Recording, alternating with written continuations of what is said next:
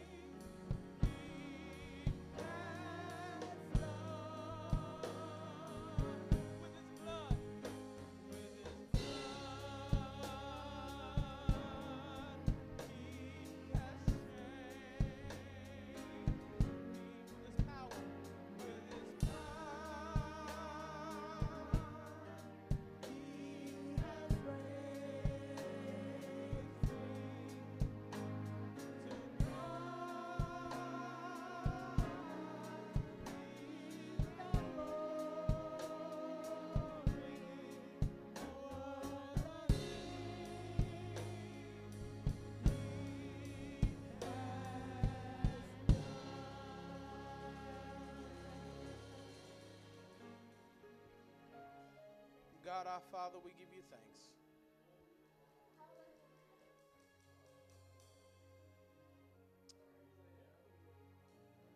All honor and glory belong to you, God. This is your place and this is your space, and we all come congregated in this room to give you glory and to give you praise, all from all walks of life, Lord God, from all sorts of places and spaces. But we come together with one common goal in mind, and that's to be in your presence, God. We thank you for that.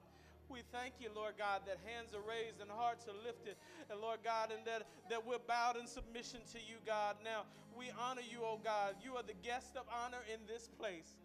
Hallelujah. Holy Spirit, you are welcome here. We give you praise and we give you thanks and honor. And our Lord, I ask that you move us out of the way, that they hear not my voice, but Lord, use my vocal cords as an instrument for your word. For it is your word, Lord God, that gives life. It is your word that breathes life. It is your word that changes and sets free. It is your word that delivers. Now move by the power of your word and your spirit, God. Touch somebody who needs it, God. Touch somebody who's looking, God. Touch somebody who's seeking, God. Help them to find you, Lord God. And we'll be careful to give you the praise in the matchless and the mighty name of Jesus, we pray. Amen. Somebody give God a hand clap of praise. Be the glory. You can go down, guys. To God be the glory. To God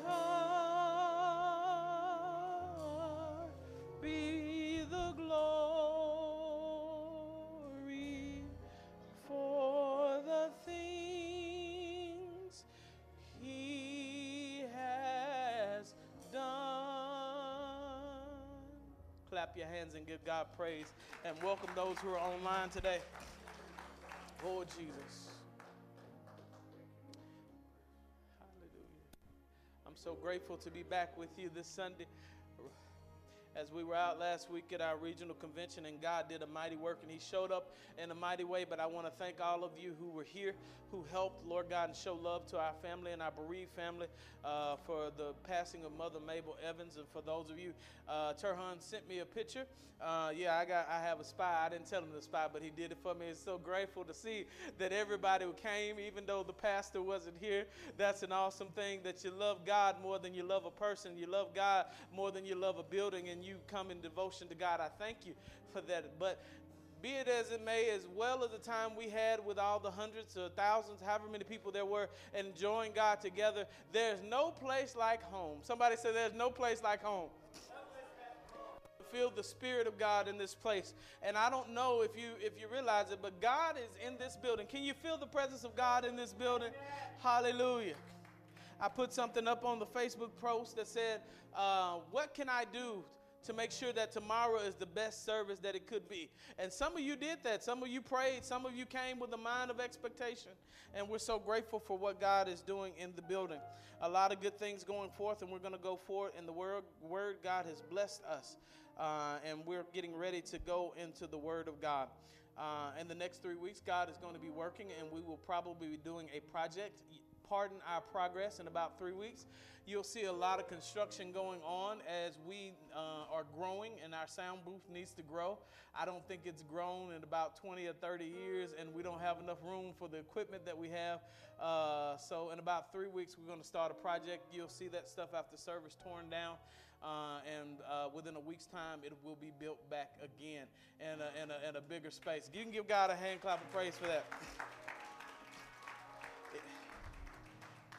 You're a generous church, and if you'd like to give toward that project, uh, you're welcome to do that, or whatever, or ever the case may be, as we get ready to expand and do more things. We don't stay static. We are dynamic. We're living. We're moving, breathing body. We don't stay the same.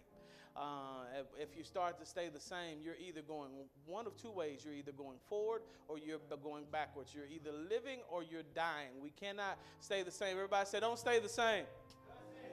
We have to move. We have to progress. We have to continue uh, for the generations to come.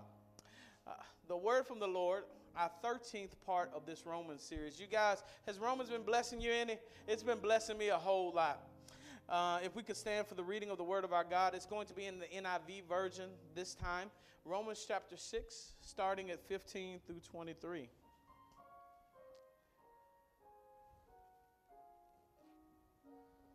Romans chapter 16, Romans chapter 6, rather, 15 through 23, and we'll read it together. What does it say? I have an old NIV version, so if I skip a word, you guys just keep reading. As you can see, this is my second or third one. My kids are trying to get me to throw this away. Uh, but the Bible that's falling apart uh, represents a life that isn't. So that's okay. They try to take my Bible and I hide it so they can't get to it. Uh, Romans uh, chapter 6, verses 15 through 23. If this is your first time, everybody shout out welcome real quick. Welcome. Just know that you're welcome in your family, and we're glad to have you today. Uh, let's read. What does it say? What then shall we sin because we are not under the law, but under grace? By no means. Don't you know that when you offer yourselves to someone to obey him as slaves, you are slaves to the one whom you obey? Whether you are slaves to sin, which leads to death, or to obedience, which leads to righteousness. But thanks be to God, though you used to be slaves to sin, you wholeheartedly obeyed the form of teaching to which you were entrusted. You have been set free from sin. I want us to read that good. I want you to change that you to I. Everybody say it. I have been set free from sin and have become slaves to righteousness. I put this in human terms because you are weak in your natural selves. Just as you used to offer the parts of your body in slavery to impurity and to ever increasing wickedness, so now offer them in slavery to righteousness, leading to holiness. When you were slaves to sin, you were free from the control of righteousness. But what benefit did you reap at that time? From the things you are now ashamed of. those things result in what? Death. Let's read these two last couple real loud because I want this to be where we hit, hang our hat today. Let's read it. But now that you have been set free from sin and have become slaves to God, the benefits you reap leads to holiness, and the result is eternal life. For the wages of sin is death, but the gift of God is eternal life. The word of God for the people of God. You may be seated. Lord, speak to your servants. Listen, and we'll be careful to give you all the praise. In the name of Jesus, we pray. Amen. Amen. I want to talk to you about this subject today. Look at your neighbor and say, Neighbor, I'm all in. I'm all in. Hmm. Brothers and sisters, Paul is very good at telling us um, the why and not just the why, but the what. What do you mean by that, Pastor? Um, Paul doesn't just tell you what to do, but he's a good teacher. Paul tells you why you need to do it. You'll see as we go through Romans, and for those of you who are ahead of us in the study, which helps our preaching, which helps us to be edified and bring out what the word is, has given, uh, that Paul spends a lot of time telling you why. It's important for Christians to know why. Everybody say, why? It's one thing to be saved, but it's another thing to know why you're saved. It's one thing to be saved, but it's another thing to know why it's necessary. Why is that important? Because we have to reach out to other people to give them the gospel of Jesus Christ. And if we are not aware of his salvific plan for us, we won't be able to share it with other people. We have, need to have a wonderful cognitive grasp of what God has done down in our mind and also as well beyond the cognitive, down in our spirit. We need to know what God has done and why he has done it. And Paul is very good in telling us not just what he has done, but why he has done it. And to be honest, most humans, why we do something matters just as much as what we're doing. We often look to speakers, which we call motivational speakers and life coaches. And why do we look to them? Because they give us motivation to go forward. Because they don't just give us the what, they give us the why. And the why inspires us to do the what. because I want this. Why am I going to do this? Why am I going to get up and go to the gym in the morning? Why? Because the what is I want to lose weight and it'll be healthy for me. That's why. Why am I going to discipline myself and read an hour a day? Because I want to be more intellectually astute. That's why. Why am I going to pray every day? Because I want my spirit man to grow just as much as my intellectual man. The why informs the what, and Paul is giving us a why and a what, and he he's repeating a theme here that there is freedom from the law, that just because there is freedom from the law, we don't have a license to sin. Just because you are saved by grace through faith, it is the gift of God, lest any man should boast. It does not give us license to do whatever we want to do. I've said this and I'm going to say it until it gets down to in our spirit. Everybody repeat after me grace, grace. is for just in case not just because. Grace is just it's not just for for for us just because it's there and we can abuse it and abuse the grace of God. But Paul answers the question. He says, "Shall we continue therefore in sin that grace abound? God forbid. Just because God will forgive me does not mean that I need to live in my sins because although you might be saved from the penalty of your sin, you might be punished by some of the things that your sin produces." And although God may have forgiven you, you might have to reap some of the consequences in the natural realm of some of the and some of the ramifications of our action. And He is letting us know what happened at the cross. Why is He letting us know what happened at the cross? Because what is the why?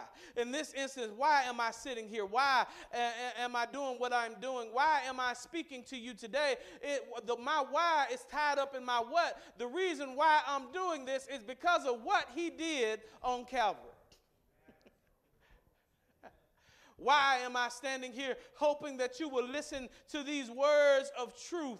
Why am I standing here and not on the street corner? Why am I standing here and not doing something that is not beneficial to me? It's simply because of what he did for me on Calvary, and his what determines my why.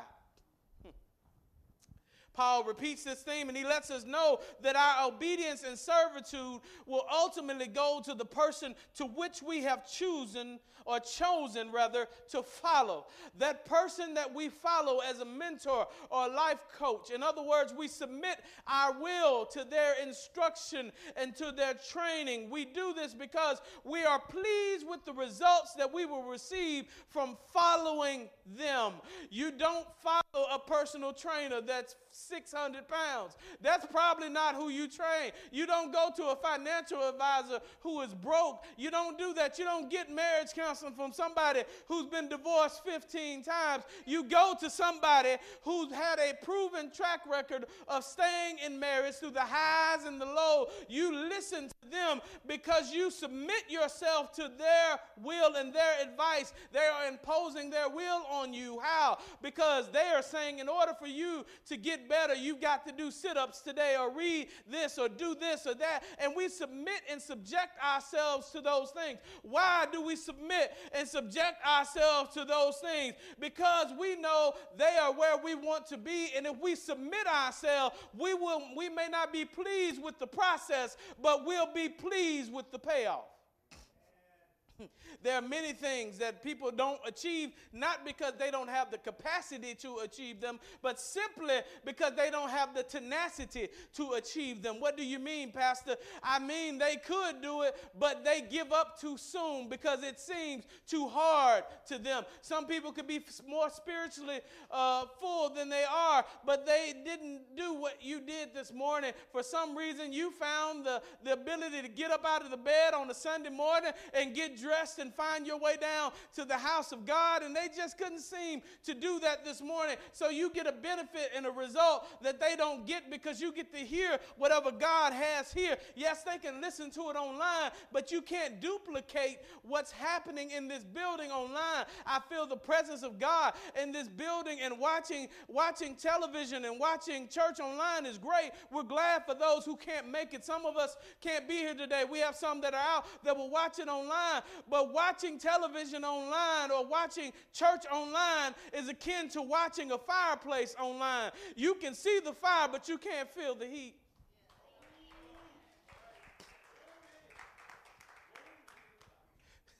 You can see what's going on but there's something that you're missing because you're not there. And Paul is letting us know today, he's letting us know that if we want to be pleased with our results, we have to go through a process. And so our Christian journey and salvation must be guided by one powerful question By whom do you wish to be led?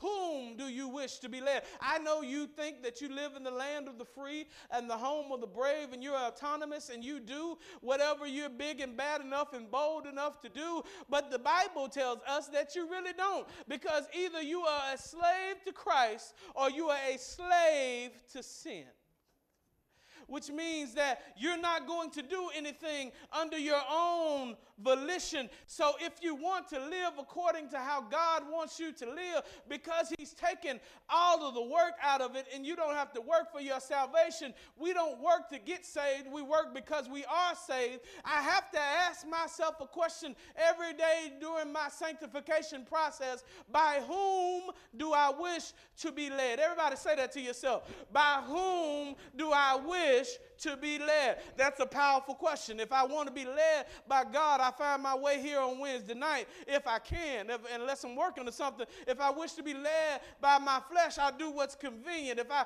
if I wish to, to have a better marriage, I work on getting counseling and praying and building up my spirit so that I can be better with my spouse. If I want to be led by my flesh, I do whatever feels right and I get the result of it. How do I become led by the right thing? Galatians chapter 5, verses 16 through 18 gives us the answer. We'll read it together if they have it on the screen. Galatians 6, uh, 5, 16 through 18, and it says this. Let's read it together. What does it say? So I say, walk by the Spirit, and you will not gratify the desires of the flesh. For the flesh desires what is contrary to the spirit, and the spirit what is contrary to the flesh. They are in conflict with each other so that you are not to do whatever you want, but if you are led by the Spirit, you are not under the law.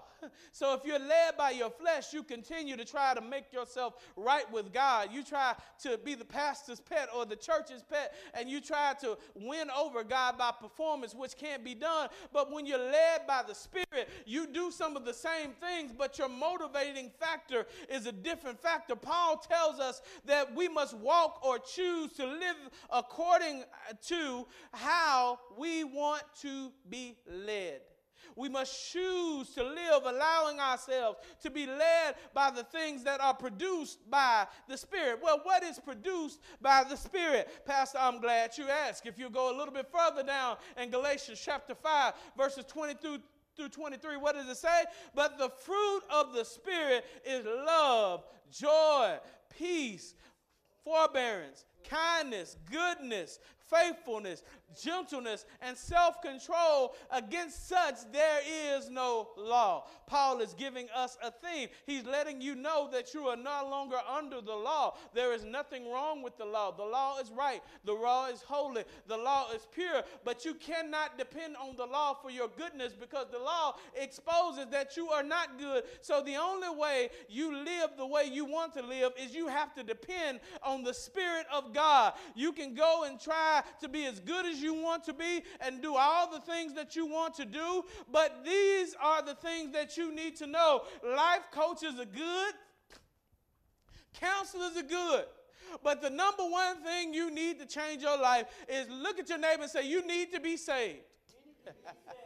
Because if you're not saved, the, uh, you can't change because you need a new resident on the inside. What Paul said, and now that same spirit that raised Jesus from the dead now lives on the inside of you, and it will quicken. He will quicken your mortal bodies. He will give you life. Some of the reason that many people are in the church and not able to attain what God wants them to attain is not because of the war of the flesh and the spirit, because that war will rage on for the rest of your life. It is simply because they don't realize they're not saved.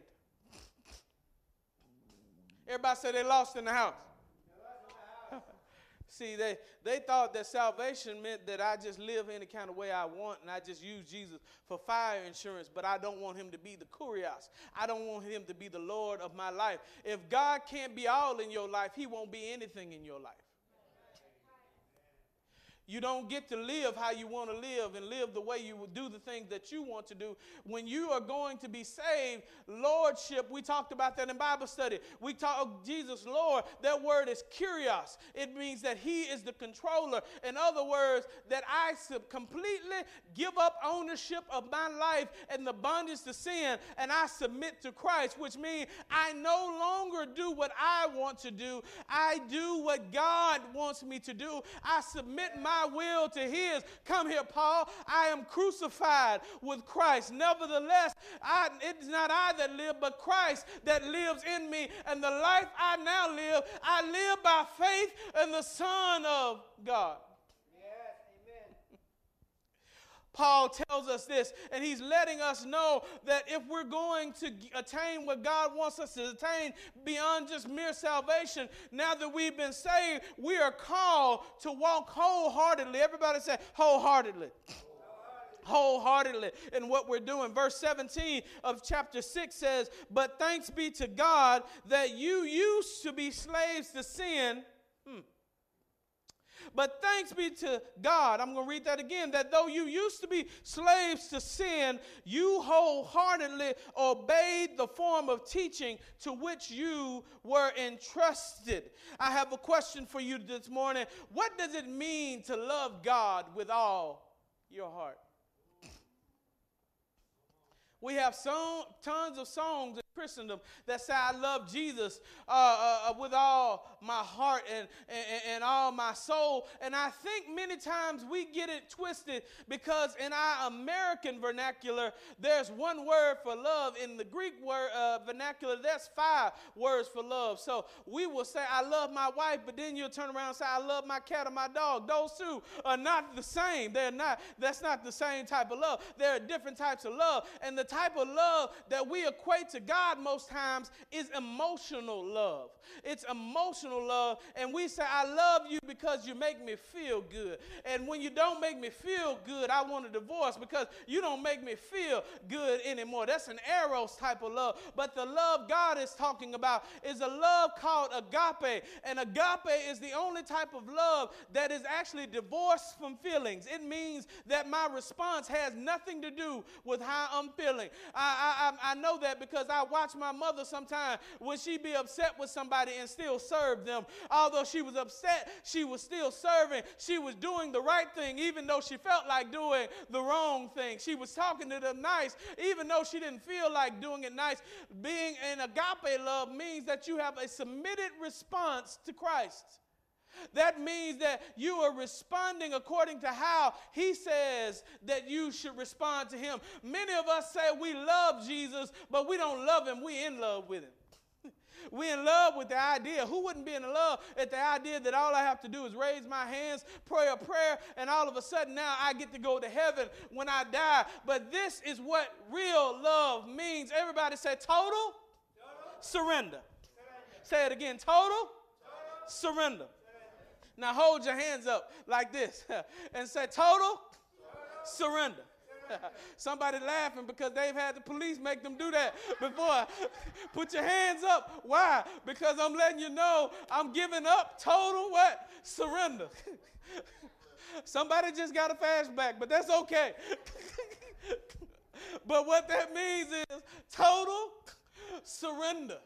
And that's what we're supposed to do with Jesus. He doesn't want you just to come to Him to be a fireman, He doesn't want to just be your Savior. He won't be your Savior unless He can be your Lord. You can't, Jesus is not a la carte. You don't get to pick the parts that you want and throw away the parts that you don't. Jesus is not like a Piccadilly's or a buffet. You have to take him all or none. You don't get to say, I want salvation, but I'm going to keep shacking. You don't get to say, I want salvation, but I'm still going to keep being promiscuous. You don't get to say, I want salvation, but I'm not going to change. I want salvation, but I'm going to keep sinning. Either you're going to have all of him or none of him. There is no in between. Because a call to follow Jesus is a call to holiness. It means a complete and total surrender to the Word and the Spirit of God. He tells the Roman church that you have wholeheartedly submitted to the Word and the Spirit, that gospel that you have received. And as humans, I know we falter. As humans, sometimes we mess up. But as my old spiritual father used to say, there's a difference between weak. Everybody say there's a difference between weak and wicked. what do you mean, Pastor? You mess up and do the wrong thing one time, that's weak. You keep doing it, that's wicked. you mess up where you wasn't supposed to be and it's late and you didn't tell him to go home, that might be weak. He moves in or she moves in with you, that's what? Wicked. Mm. Don't get quiet now. Keep, keep saying amen. This is, this is an amen sermon, isn't it? Keep saying amen. If you can't say amen, you know what to do. Say ouch. There's a difference between weak and wicked. And Paul is letting them know that if you're going to live for Christ, it takes total surrender. As humans, we falter, but our ultimate life thesis should be this this is what we should be basing our lives off of. It's to please Him and to know Him. Paul says it this way Oh, that I may know Him and the power of His resurrection. But Paul didn't just say, I want the good stuff, but he also said, says, I want to know him and the fellowship of his suffering. I don't want just the good parts, but I want the parts that are a little tough to bear because I don't want anything in me to keep me away from Jesus. I don't want anything in me to keep my fellowship disconnected. Oh, that I may know him. They are submitted. He tells them they are submitted because they submitted to teaching. Everybody says, submit to teaching.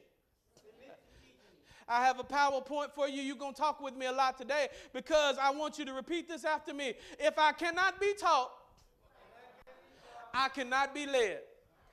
Oh, they got it on the screen already. They, they're doing the thing back there today. They're doing good. Give them a hand back there. That's something that I need to know. That's why people hop from church to church because they're in the church, but the church isn't in them, and they are not really saved in many cases because they're fine until the preacher starts talking about what they're doing, and then they want to go. Why? Because they can't be taught, and if they can't be taught, they uh, go to where they can be quasi led. In other words, I go to the preacher or to the pastor of the church that tells me I can live how I want to live, I can do what I want to do, I can say what I want to say. There are no repercussions for my actions. And since I'm going to heaven, don't worry about it anyway. But I want you to know you need to be in a place, not online, but you need to be a place where you have a literal pastor that can hold you accountable, that can love you and look at you and say, I see you in your mess, and you need to come on out of that. Some of you in here have had the, had the good fortune for me to pull your chain and not and nobody ever knows I pull your chain, but to come to you and say, I see what you're doing, and that needs to stop, and that needs to stop right now. And, and you can you have the right, who am I? You have the right to get up and leave. You grown, but that means that you are not of this fold. Because if you cannot be taught, you cannot be led. And if you cannot be led, you will never get to where you need to go. I don't do it in an arrogant or proud or mean way, but when I do it, it's in a loving way. And if it's not me, you need somebody in your life to be able to pull your chain and say, hey, this is not good for you. This is not godly. This is not the way you need to walk. They are submitted to teaching. And I want you to know this a teachable spirit is vital for spiritual maturity. Everybody say a teachable spirit. If you don't have a teachable spirit, you won't grow and you will not mature. You'll be in the same place as you always were, and you treat the Word of God like a box of peanuts. You listen to the stuff the pastor said that you like, and you throw away the stuff that you don't. But if you cannot be taught, you will not be led and you will not get where you're ultimately designed to be. To be a student of the word is liberating. You don't need me to be a student of the word. All you need is a few pages with the word of God on them or on your cell phone, however you want to do it. I'm new school. I got the Bible here, but there's just something about the pages of this book. I'm a little old school sometimes, and I just like to read through it. And I don't read it to read other people. I read it and then I let it read me.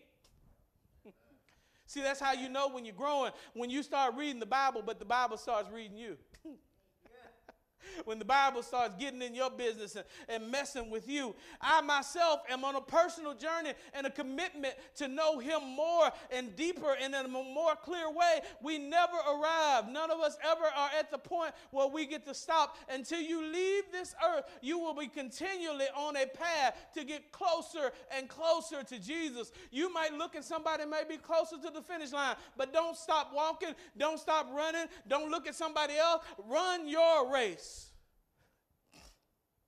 I myself am on that personal commitment because I want to know Christ in a deeper way. And the more we learn of Him with pure motives, and uh, I need to put that there because some people learn of Him, but that's not what the motive, with not pure motives, the richer our relationships become.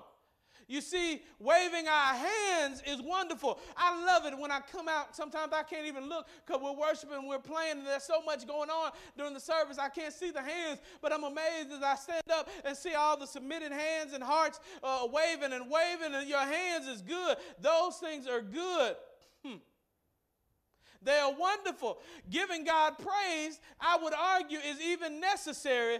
But pull up the next PowerPoint. I want them to read that on the screen. I wonder if they can read that together. Waving your hands is good, but I want you to know this surrender. Uh, oh, let's read it together. They got it. Let's read it together. Surrender and obedience are our ultimate and most pronounced and convincing acts of worship. Wave your hands, it makes for a lively service. Jump and shout if you want to. Cry if you want to. Emotion is good, but this is the problem. Sometimes now all we have in church is emotion and no submission. You need them both. Surrender and obedience are the ultimate and most pronounced convincing acts of worship. Not how much you give, not how much you show up, but is your heart truly submitted to Christ? Because if your heart is truly submitted to Christ, He'll take care of the rest of it. Pastor, I need you to prove that to me in Scripture. That didn't sit real well with me. I, I, don't agree with you, Pastor. Well, that's fine. You don't have to agree. Somebody pull up John, John chapter 14, verses 15 through 16. Like LeVar Burton would say when I was young and reading Rainbow, you don't have to take my word for it. We're going to read the words of Jesus. John chapter 14, verses 15 through 16. Jesus tells you how to love him. He tells you his love language. He tells you how he wants to be loved. We don't have to guess how Jesus wants to be loved. He tells his disciples, and we can follow it. What does it say? If you love me, keep my commands. That's how I show that I love him. I do what he asked me to do. He saved me and I don't have to do anything. so how do I express my love? I do what he everybody say I do what he asked me to do. And this is important. How do I do what he asked me to do? Where do I get the power to do what he asked me to do? That's the next sentence. What does it say? And I will ask the Father, and he will give you another advocate to help you and be with you forever. He gives us Holy Spirit to be in us, to empower us to live the way he's calling us to live. This is how we show true worship to God. I, am a big proponent of worship. I'm a big proponent of good music. We got great music. Turhan's uh, one of the most gifted musicians I've ever seen. Haley's a great drummer, and I'm happy to hop on in with them with, with my little piece of gift. But at the same time, and I want to add more as we grow. But here's the thing this is what God really seeks. It doesn't matter if the music is good, it doesn't matter if the praise team sounds good. If your heart's not submitted, you are wasting your time. You're just on a good sounding train to hell. Oh, wow. Lord, I didn't want to say that. but I guess somebody needed to hear that. You're looking good and you're looking nice, but if you're not submitted to Christ and you haven't really submitted to Him to save you, you're just looking good on your way to hell. You are literally casket sharp because the wages of sin is death. I'm not going to drag you down right there, but at the same time, we need to hear that. What does God really want for worship? It's great that you showed up. It does my heart that you, you did good. But pull up Psalms chapter 51, verses 16 through 17. Let's see what David tells us that God wants for his worship. And even in the Old Testament, we see this. What does it say? You do not delight in sacrifice, or I would bring it. You do not take pleasure in burnt offerings. My sacrifice, O God, is a broken spirit and a contrite heart. God will not despise. Oh, Jesus. Let me put it in modern, modern, modern terms, because we don't we don't cut bulls and goats. you don't delight and nice keyboards and nice amps and nice praise teams. You don't delight in nice drums and lights and all that stuff. You don't delight in that. That that's just stuff for us. That helps us to enhance the worship experience. And if you don't like it, you need to read Revelations because there's lights and lightning and flashing and smoke and all that stuff's in heaven. So you might as well get to it, uh, get used to it right now. Don't get stuck in your ways and try to try to make a new theology. But I'm not getting off on that tangent.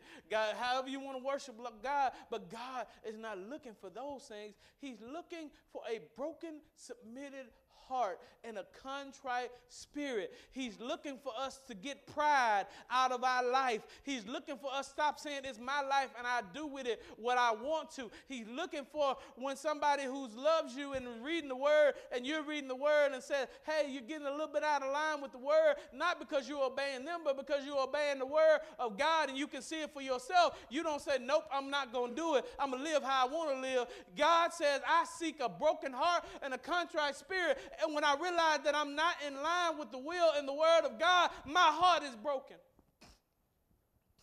David wrote this psalm after he had taken Uriah's wife. He wrote this psalm after he had been a peeping Tom and derelict in his duty and had a conspiracy to commit murder. I don't know how much better that get. He stood on the rooftop when he was supposed to be out dying with his, with his people and fighting. Instead of that, he let them die. He stood on the rooftop watching another man's wife take a bath. And after that, he could have went inside and leave. But no, he conspires, takes the man's wife. He takes the man's wife, takes her to his house, impregnates her, and to cover it up, he has the man come back from the front line And although David doesn't have enough integrity not to sleep with the man's wife, the man won't sleep with his own wife. He says, Why would I even come in and enjoy the pleasures of my wife when men are on the battlefield dying? He sleeps at the door of the gate. He's that honorable. And this is what David is doing to him. And so, since he's honorable and nice, David rewards him by giving him a letter to take back to the front lines. And that letter says, Put Uriah on the front lines where the battle is the hottest. And when the battle gets real hot, back up from him so he'll be killed. So he could cover up the fact that he took his wife.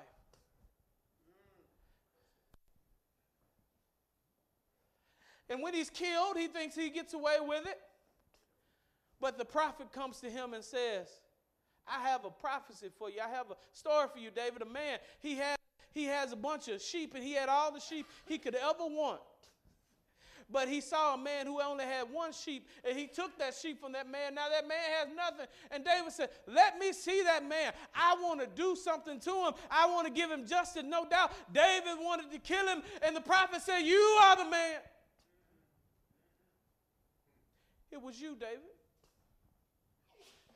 Now, David's the king. He probably could have killed the prophet and he could have probably covered it up and he could have got away with it. But this is why David's a man uh, after God's own heart because David decides to repent of his wrongdoing. He loses the child because of his sin. But then he says this He says, Have mercy on me.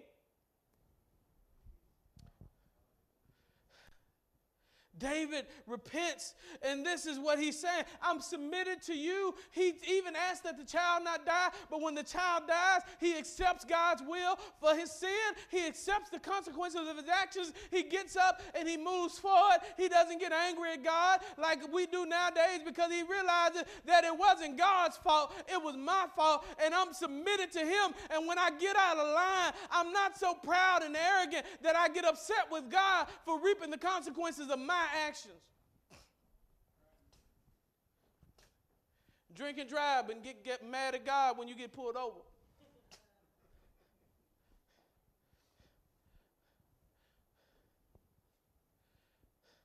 The baby sleep, sleep around and then get mad when you get pregnant.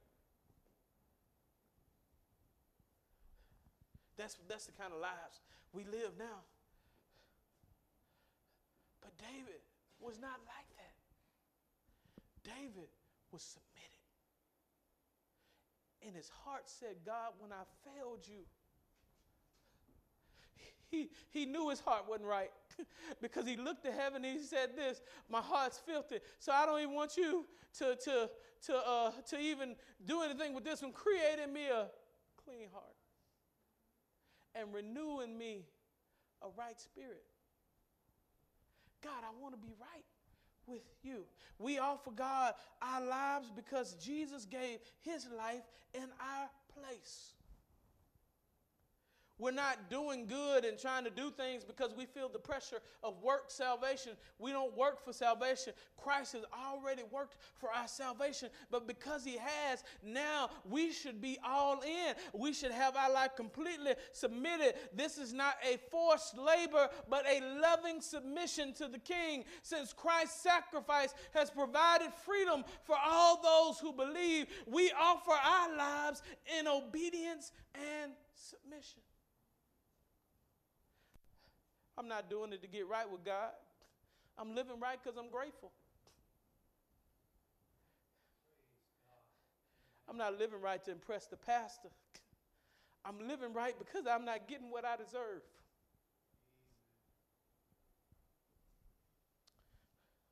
I'm living right because when I live wrong, the Bible says that I crucify him afresh or I make light of his sacrifice. And I don't ever want Christ to think that the things he did for me didn't mean anything and I could just haphazardly live any old kind of way I wanted to. Have you ever been to somebody's house?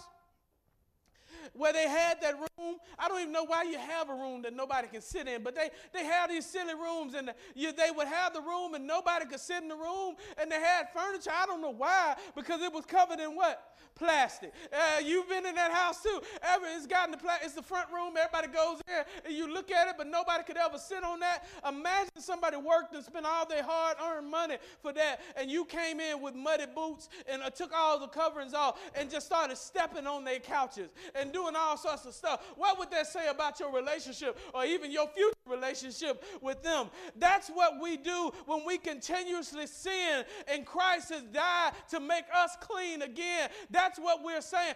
This is what I think of your sacrifice. This is what I think of your sacrifice. While you getting in bed, you ain't got no business getting in. This is what I think of your sacrifice. While you smoking stuff, you ain't got no business smoking. This is what I think of your sacrifice. While you over drinking and things that you ain't have no business drinking it, this is what I think of your sacrifice. While you cussing out people and jumping around people and acting crazy, this is what I think of your sacrifice. When you lazy and won't get up and come to church, I, I said it. When you lazy and won't get up and come to Bible class, when you're lazy and, and you're selfish and you won't give and you allow your local churches across America to struggle, what you're saying is this is what I think of your sacrifice.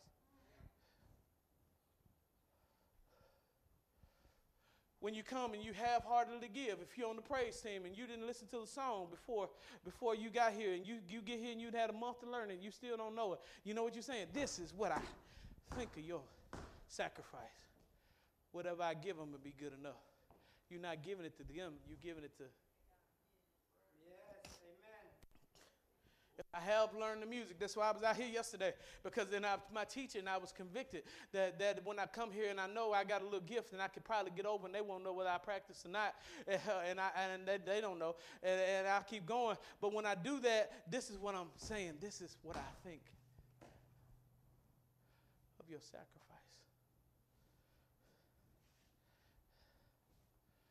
Oh, Jesus.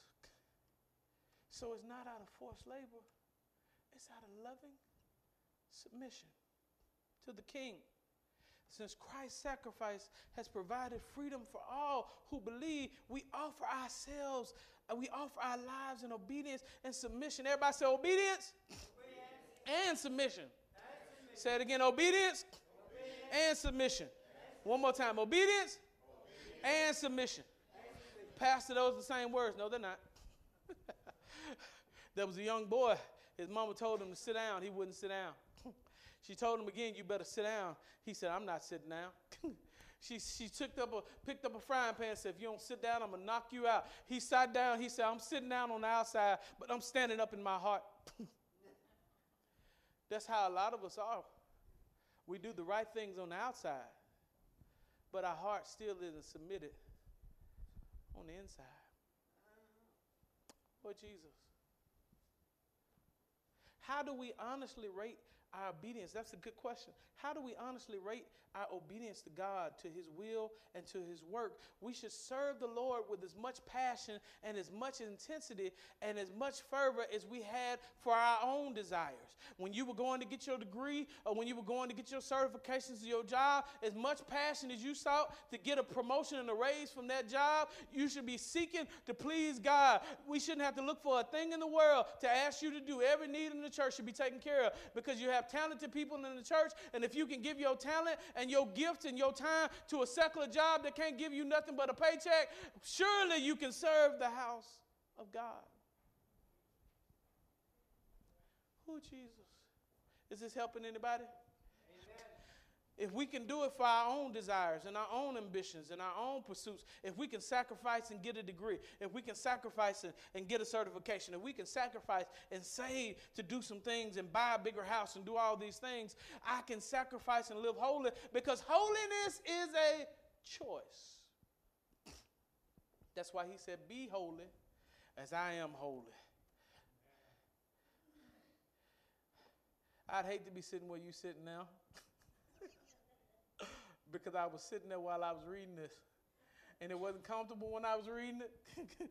it wasn't comfortable when I was preparing it. and I know it's not comfortable for you hearing it because you're human just like me.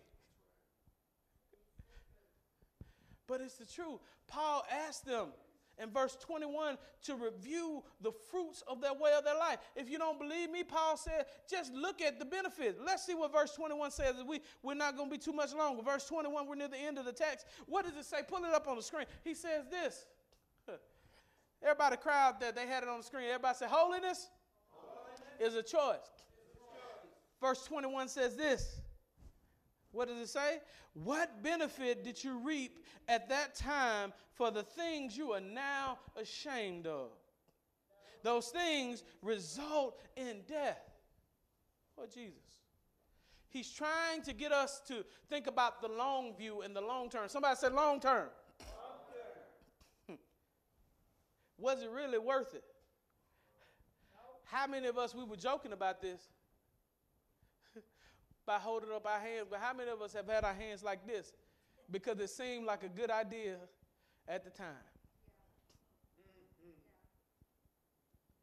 How many of us have to take trips to the clinic because it seemed like a good deal at the time?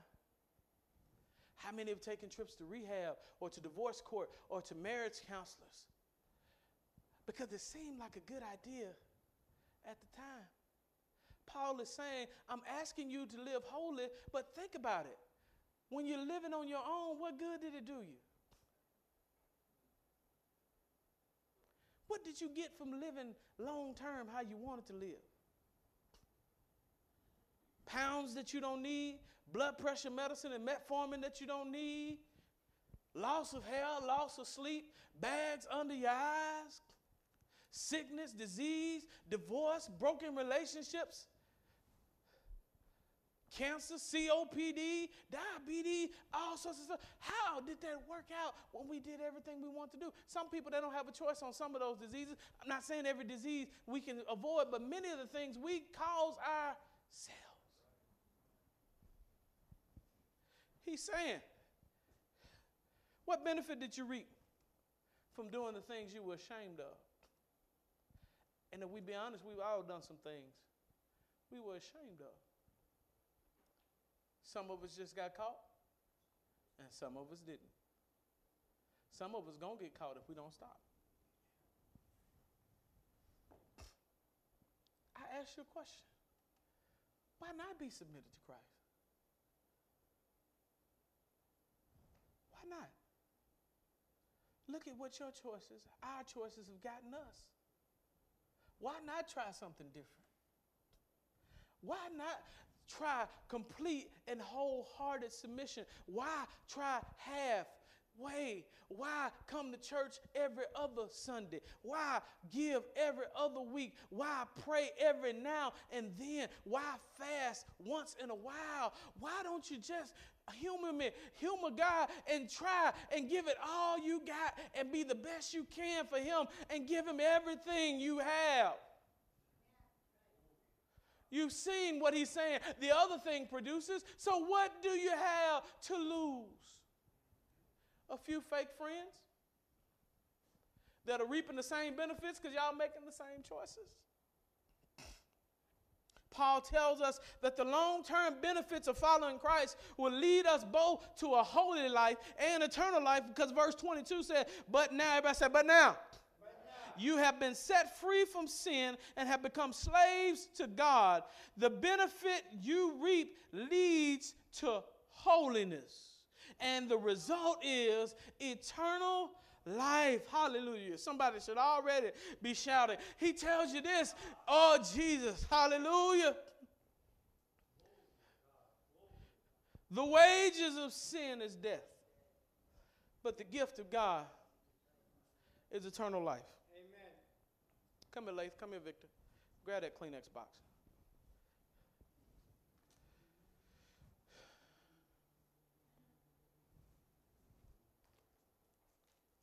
Now, I don't want hypotheticals. I just want you to be completely honest with me. There are two boxes that are going to be here. Two choices you can make. That's about $100. Y'all stand side by side. Now, everybody know what this is. I don't even have to tell you. I'm gonna put it in this box. Everybody watching this box. Now, about a hundred dollars in here. Close to it, if not. If you made twenty dollars an hour, it would take you five hours to make that. Less taxes, you get about 80 bucks. Now you have a choice. You could take this work and you could work for five hours, lose that five hours of your life and get this hundred dollars. Or you can take this box as a gift. You have to do absolutely nothing. But you get to keep the whole hundred dollars. You want that one? Victor a little slow.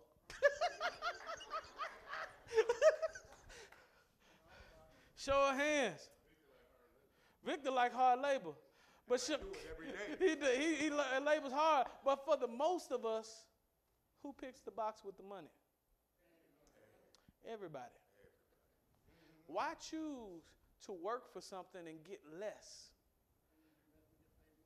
when you can do nothing and get paid more? Pastor, why do you say that? Because he says, he doesn't say the gift of sin, he says the wages of sin. We earn death. Why would we choose death when He's given us life? You can go down. I asked you a question. Which box are you going to choose today? You can come on, Turhan. Jesus gives us the better deal. Why do we keep making the wrong choices? Since He's already died for us, we can receive this and we get eternal life, and then we can get holiness to boot. If we live holy and pull off all of those things and read our Bibles and study and let the Word of God work in our heart and go through prayer, He changes us into a different person, and our very relationships will be different.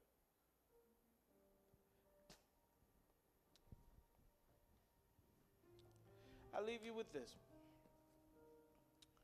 When I was married, I young, I was a hothead. Stuff would irritate me. I, I was the baby. I was the only person, and I would walk in the house, and I'm a neat freak. For those of you who know, when I see stuff out of place, it, it gets me. Just like you saw me like neatly stack these like symmetrically right there. I would do that every every week. My wife would come home from work, and she was tired, and there was a table right there. And the first thing she would do, because she was tired and she had the baby and stuff, she would dump everything on that table and she would keep walking. And I would walk in and I would get furious. And I said, Why can't you walk 20 steps to the bathroom? Don't laugh at me because you do it too. You've done it too. That's 20 years ago. I'm not ashamed of it. Why can't you walk 20 steps to, down here to the bedroom and put these things in? And I, I kept getting upset about it. And, and, one day, the Lord spoke to my heart. I was saying, and, and I stopped asking why she kept putting it there. And I asked why it bothered me so much. I stopped focusing on her and started focusing on me. And you know what? When I stopped focusing on, on, on getting, having those high decibel conversations, we'll say, and I started being nice and, and I started changing the way I was talking, guess what? I would walk in and the stuff wasn't there We create our own problems a lot of times because we focused on fixing other people and not ourselves.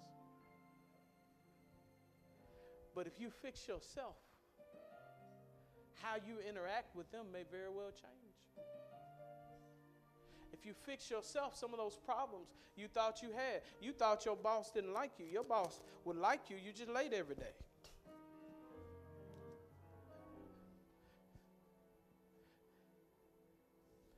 Thought this person didn't like you, but they like excellence, and you, you half do all your stuff. But you can't see that because you're always looking out, never looking in. My question to you today is what do you do with all this? Do you leave and say, That was a good sermon again, Pastor? but I'm not going to do any of it? Or do you say, maybe the word is right? Maybe I will give everything I have. Maybe I will try as hard as I can. Not to earn my salvation, but to show God how grateful I am. I can't earn my salvation. Like Pastor McClendon would say,